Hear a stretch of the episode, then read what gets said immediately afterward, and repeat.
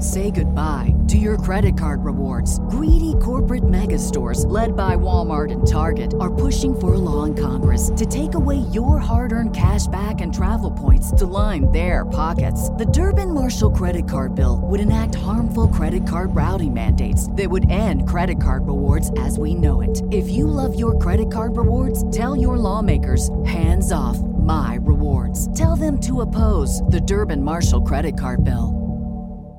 Hey everyone, and welcome back to Big Mad True Crime, where we get big mad over true crime. I'm your host, Heather Ashley, and today's case is out of Texas. Small talk sucks, so let's dive in.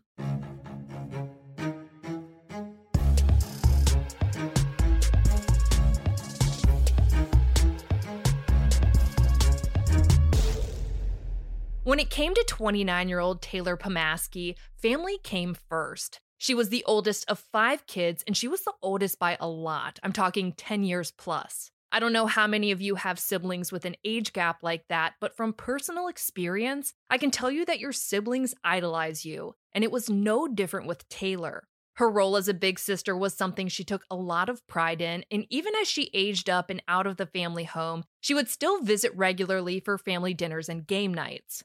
When it came to who Taylor was as a person, her dad told ABC 13 that she was fun loving and fearless. Every room she walked into was better because she was in it. Into adulthood, Taylor was a very adulty adult. For anyone who doesn't get the reference here, I've been an adult for a solid decade and a half, and I'm still trying to figure it out. But Taylor had it down. She'd already had a handful of pretty impressive jobs, like being a master data specialist for a refining company and even a case manager for a legal services company. In summary, she was doing the damn thing and she was doing it well. On top of keeping her family and work life balanced like a tightrope, she also managed to stay in shape, look good doing it, was a proud dog mom to her Princess Molly, and found herself a really good man. His name was Eric, and just like that, they were in love. For six years, they were in love, but like many good things do, eventually their relationship came to an end, but not on bad terms. Even though the two had parted ways, they proved to anyone who might have doubted it that exes actually can remain friends, and good friends at that.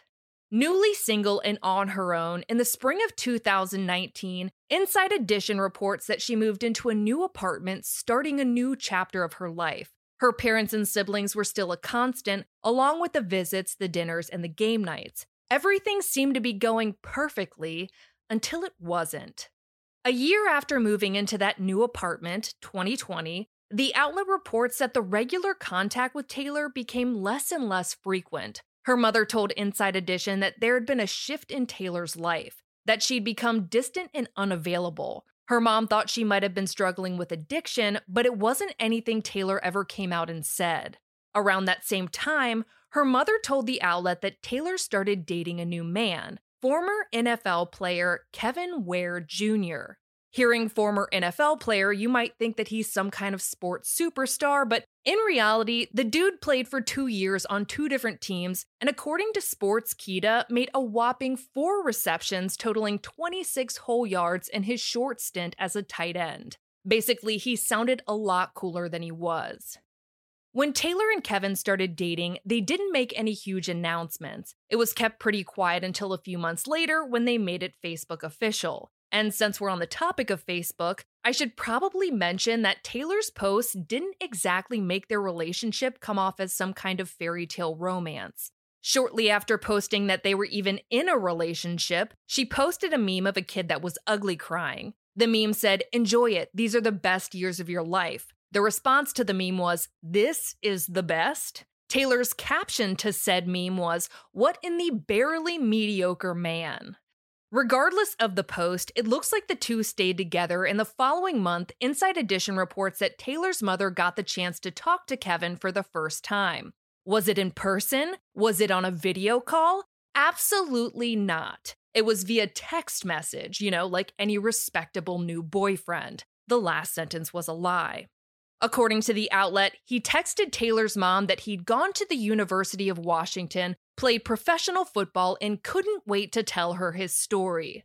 I'm almost at a loss for words to try and describe what in the barely mediocre football player is happening here. But this dude was text introducing himself to his new girlfriend's mom like she gave a single rat's ass about his journey to the D list. Rest assured, she was more concerned about her daughter, whom she was worried might have been struggling with addiction and who seemed to be distancing herself from her support system ever since she started dating this guy. There was only so much Taylor's mom could do, so she made lunch plans with Taylor and Kevin, so, you know, she could meet the man who'd become such a big part of her daughter's life. There was some real potential at that point. She was going to see her daughter and she was going to meet the guy who clearly thought very highly of himself and wanted her to know his story. But no, that's not what happened.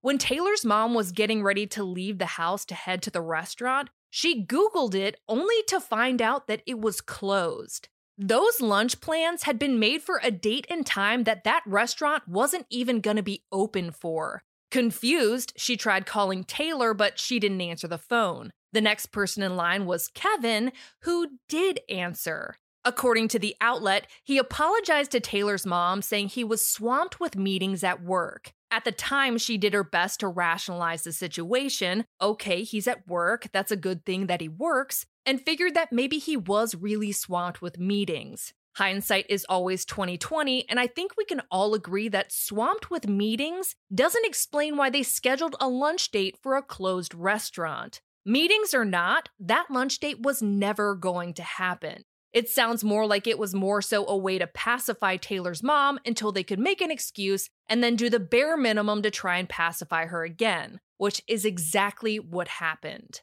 Between November of 2020 and January of 2021, Taylor's mom told Inside Edition that they made several plans to meet, and every single time the plans got canceled. Her mom told the outlet that she came to the realization that the only way she was going to see her daughter was through Kevin. And that's when she started doing a little digging.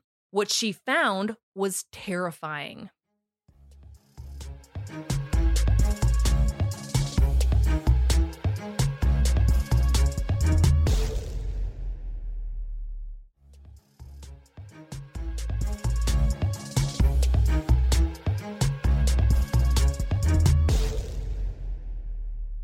I've seen a lot of different outlets report on the slew of different things Kevin has been charged with over the years, so I ran a report of my own just to double check, and the following is a mixture of both.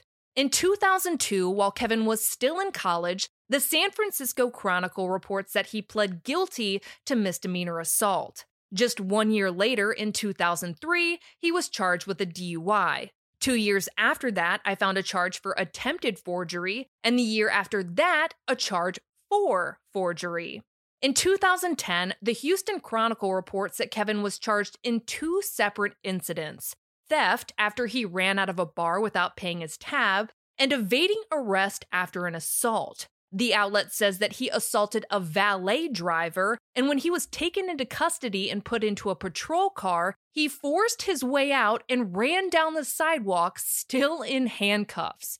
This dude is 6'3 and over 260 pounds. So, just to put that image into perspective for you, a giant of a man was trotting down a sidewalk in handcuffs. I can only assume that that trot had a little shoulder shimmy to it. I wish it ended there, but in February of 2018, the Houston Chronicle reports that he was sentenced to two years in prison for intent to manufacture or deliver a controlled substance. Knowing that Taylor's mom said that Kevin and Taylor started dating in the spring of 2020, it looks like he didn't wind up serving that entire sentence. Going through all of that, it's easy to lose sight of the fact that an extremely concerned mother had stumbled across all of it when looking into the man her daughter was dating. But that's what was going on, and she was mortified. As the rest of her family and friends found out about Kevin's past, they got more and more concerned about the changes they'd noticed in Taylor. All the red flags were there, and it was hard to watch. They weren't exactly sure what to do, so they supported Taylor in the only way they knew how. Above all else, they made sure that she knew they were there to come and get her at the drop of a hat, reminding her when necessary, but without making her feel so judged that she stopped confiding in them. Unfortunately, as loved as Taylor knew she was, the distance between her and her family didn't get any better, and it doesn't look like her relationship with Kevin did either. In April of 2021, she posted a meme on Facebook of Cinderella and Prince Charming. In it, Prince Charming asked what Cinderella did for a living, and Cinderella simply replied, suffer. On the 23rd of April 2021, there was a re announcement of Taylor and Kevin's relationship on Facebook, seeming to kind of hint towards an on and off again situation. And just two days after that, on April 25th, a screenshot shows that she changed her relationship status again. This time it said that she was married to Kevin, for the record, they were not married, and the post isn't publicly viewable anymore. But to this day, her Facebook still says that she's married. Kevin just isn't tagged. The same day Facebook announced their marriage that never really was, there was a party held at the home that Kevin and Taylor lived in. When you hear ex NFL player in house party, you might think that it was some elaborate rager with champagne and glitter, but that was not it. That party was in a 1,700 square foot rancher in a quiet old neighborhood surrounded by houses. That party was the last time anyone ever saw Taylor.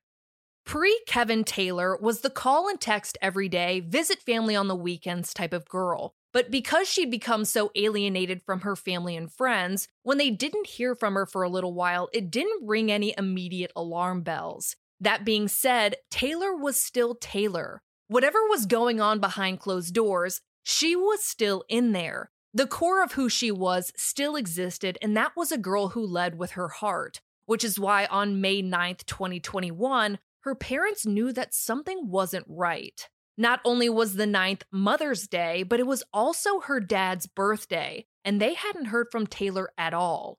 Sure, she didn't keep in touch as much as she used to, but she would never miss either of those opportunities to let her parents know she loved them. It was at that point that ABC 13 reports that Taylor's parents realized it had been about two weeks since they'd heard from her.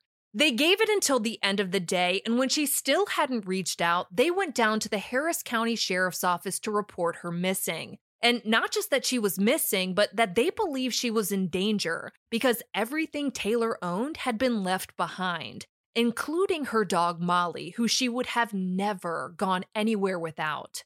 A photo of Taylor was released to the media, and the girl in the picture was a stark contrast to the girl in her Facebook photos. She wasn't smiling, her face was sunken in, and she had dark circles around her eyes. Her mother told Inside Edition, That photo haunts me saying that how thin and frail she looked breaks her heart. Her father told ABC 13 it's hard to look at, realizing she was in a dark place.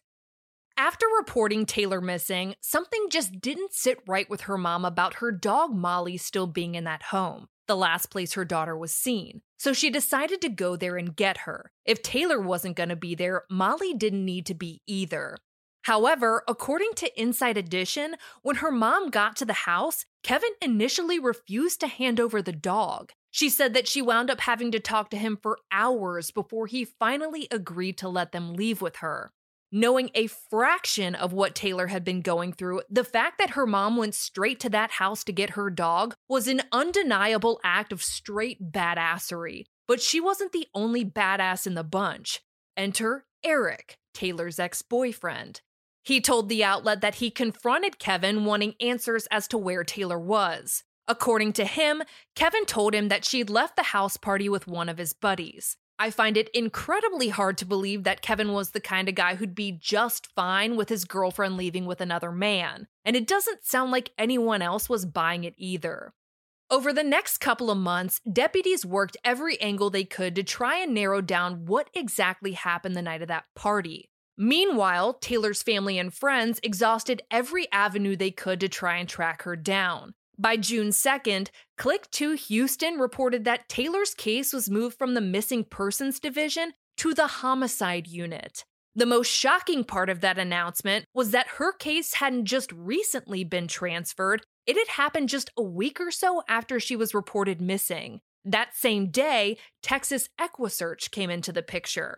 For anyone who doesn't know what or who Texas EquuSearch is, it was founded by Tim Miller, who is one of the most dedicated humans on the planet. They are the dream team of people you want looking for you, heaven forbid you ever go missing. They're straightforward, have absolutely no quit, and only assist in cases if law enforcement invites them in. They do everything by the book. When ABC 13 interviewed Tim Miller about Taylor's case, he gave some insight that everyone probably assumed, but no one had said out loud yet. He told the outlet she vanished without any logical reason, and there's a heightened concern for her well being. In an interview with Click 2 Houston, he said that they believe the circumstances surrounding Taylor's disappearance are suspicious and that they suspect she might be a victim of foul play. The following day, a source told the outlet that Kevin wasn't cooperating with investigators. In the name of fair reporting, I should also note that his attorney told ABC 13 that he'd told the police everything he knew and that he'd let them into his house. To be frank, there was a lot of side eyeing in Kevin's direction, and with the news that was about to break, it's easy to understand why. Earlier, we went over Kevin's criminal history up to the point of him and Taylor getting together. But back in April, just six days before Taylor was last seen, the Montgomery County police reporter wrote that Kevin had been pulled over going 115 in a 70 mile per hour zone. When law enforcement took a look in his car, they found methamphetamine, cocaine, a Xanax pill, and weed. The most disturbing part was that they also found a loaded AK 47 and a loaded 9mm pistol. Kevin was a flat out full blown felon, so regardless of the drug charges, the guns were a hard no for him and he got a free ride to jail. He was charged with two counts of possession with intent to deliver a controlled substance and unlawfully possessing a firearm as a felon. Unfortunately, for an endless number of reasons, he was given a $23,000 bond, and I suppose he had money like that because the Houston Chronicle reports that he bonded out the next day. Five days after bonding out, they had the house party, a house party where ABC 13 reports a fight broke out between Kevin and Taylor. A fight that Tim Miller told the station got fairly violent from what he understands. He went on to say that he believes the worst has happened and that certainly, in no way, would Taylor's case have a happy ending. It was at that point that everything that had been going on behind closed doors started to come to light. A longtime friend of Taylor's told the outlet that they'd been in contact with her in the weeks leading up to her disappearance, and that Taylor was in danger, that there was violence, and that she'd referenced a gun being pulled on her. The friend told the station that Taylor was nervous and scared which adds up because Taylor's ex boyfriend told Inside Edition that the last time he saw Taylor was on April 4th. He hadn't seen her since February and said that the difference in her appearance in just two months was shocking, saying that she was gaunt and had bruises on her face. He told the outlet that Taylor told him that she'd been hit by Kevin. He says he told her not to go back, but Taylor said that she was, and the following day he dropped her back off. Throughout the remainder of April, Eric told KHOU that Taylor emailed him several times telling him that she needed help. He said they were talking about getting her out of there and, according to Inside Edition, getting her into a rehab, but that never happened. The outlet reports that the last email Eric ever got from Taylor was the morning after that house party on April 26. At 6:55 a.m., he got an email from Taylor that read, "I need to talk to you." And that was it.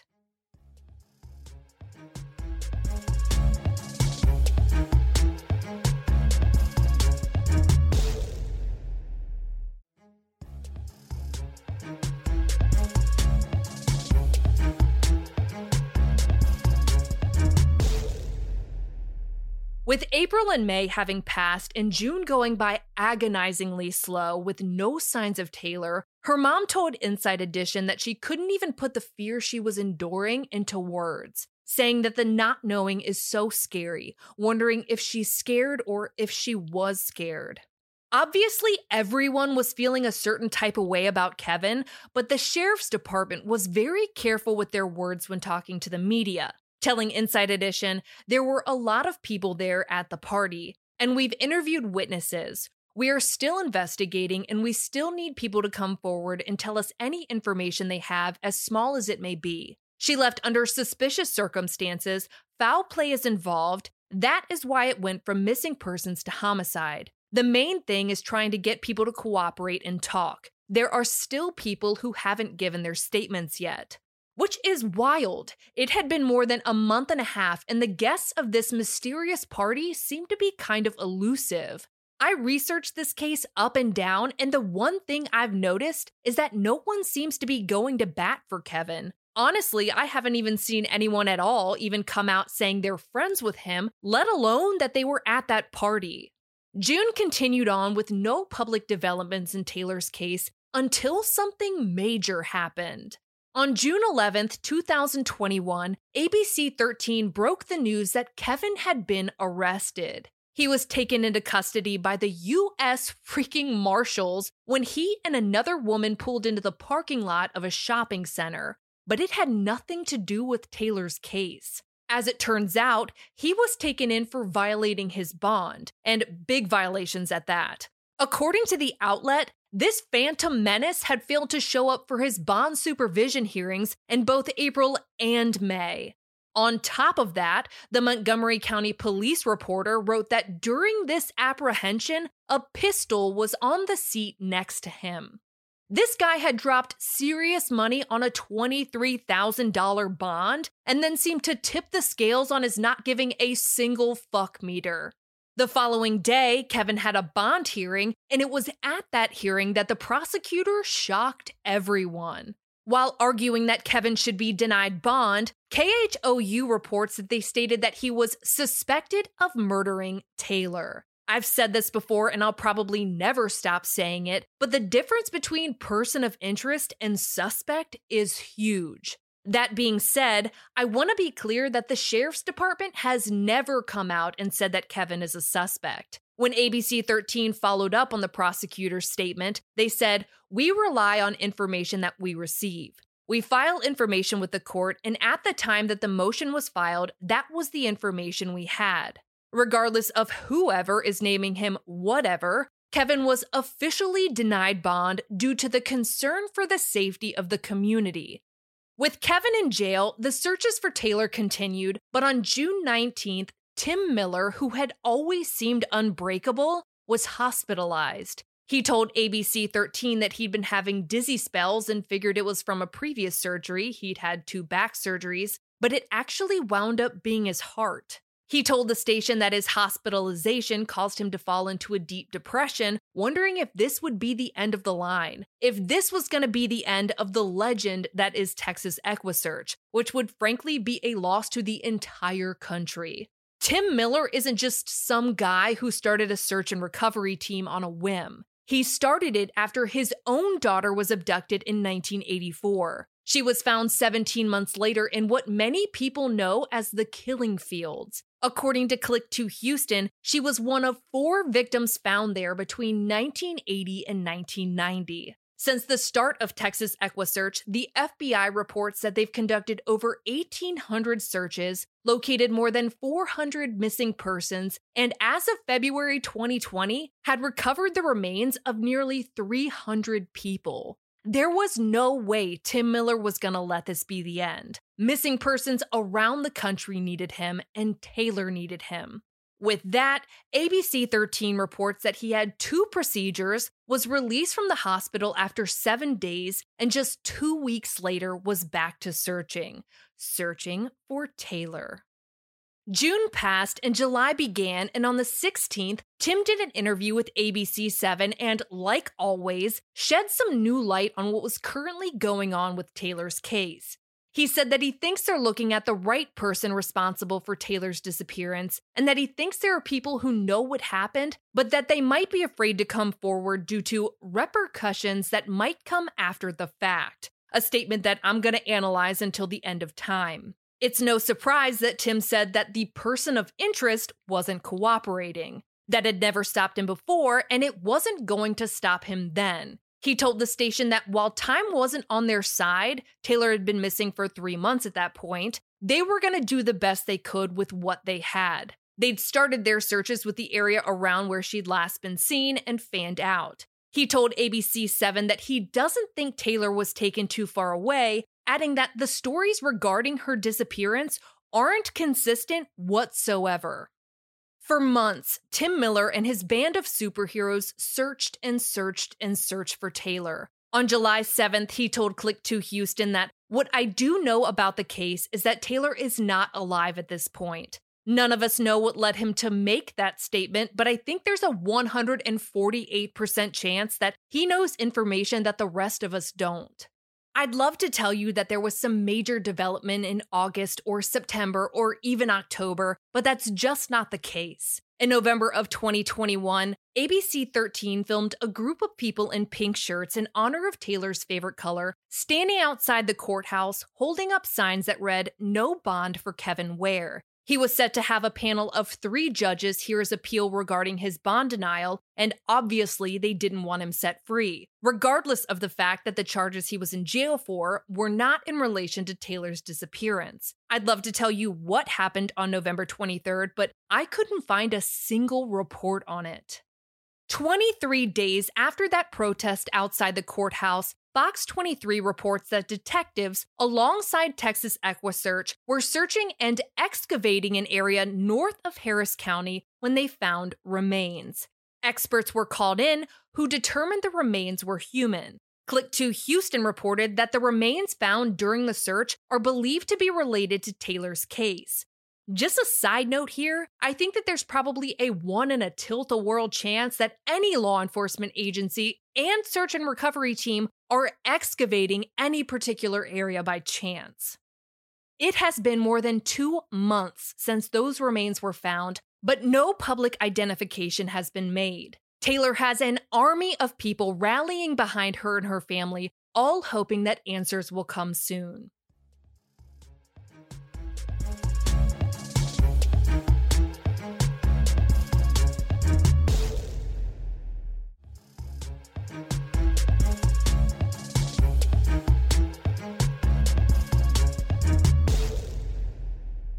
In researching this case, the open question as to what happened with the panel review of Kevin's bond bothered me. So on Tuesday, March 1st, 2022, I called down to the jail he'd been booked into to see if he was still there and whether or not he had any pending court dates. Not only was he still in custody, but the jail told me that he was actually in court at that exact moment. I was told to call back later in the day to see what happened, so I did. I talked to a few people and no one seemed to know, so I waited for anything to be updated in the system. But when it wasn't, I decided to call down to the courthouse. When I talked to the courthouse, they had no record of him having had a court date on March 1st, but said that he did have one scheduled for the 22nd. According to them, it's marked as a plea acceptance hearing. This seems pretty self explanatory, but it's a little out of left field since we hadn't heard anything in the media about a plea in the first place. So I reached out to my trusty friends over at the Prosecutors Podcast, Brett and Alice, who said that a plea acceptance hearing means that a motion was filed to change a plea, but that it has to be done in open court. As we get closer to that court date and as any updates come in Taylor's case, I will be absolutely sure to update you. Due to the nature of this case, I wanted to touch on a few of the statistics surrounding domestic violence. According to the National Coalition Against Domestic Violence, nearly 20 people per minute are physically abused by an intimate partner. One in three women have experienced some kind of physical violence by an intimate partner, and the presence of a gun in a domestic violence situation increases the risk of homicide by 500%. According to the Center for Relationship Abuse Awareness, 75% of domestic violence related homicides occur upon separation. If you are experiencing any form of domestic violence, the hotline is available 24 7. You can call them at 1 800 799 SAFE, chat with a highly trained expert advocate at thehotline.org, and you can even text them by sending the text SAFE to 88788. For all photos pertaining to this case, check out Taylor's highlight at the top of my Instagram profile at the Heather Ashley and join me there tonight at 8 p.m. Eastern, where you go live with me and we talk about today's episode and all other true crime cases on your mind. If you like your podcast ad free, head over to our Patreon at patreon.com, where for just one whole dollar a month, your episodes are totally ad free. If you need more episodes in your life, for just $5 a month, you get a bonus episode on the first Monday of every month, which is today. All your episodes are ad free, and you'll also receive a forever discount code for all Big Mad True Crime merch. And of course, anytime you sign up, you get instant access to all previous bonus episodes. I'll be bringing you a brand new case a week from today, and I cannot wait. But until then, we out.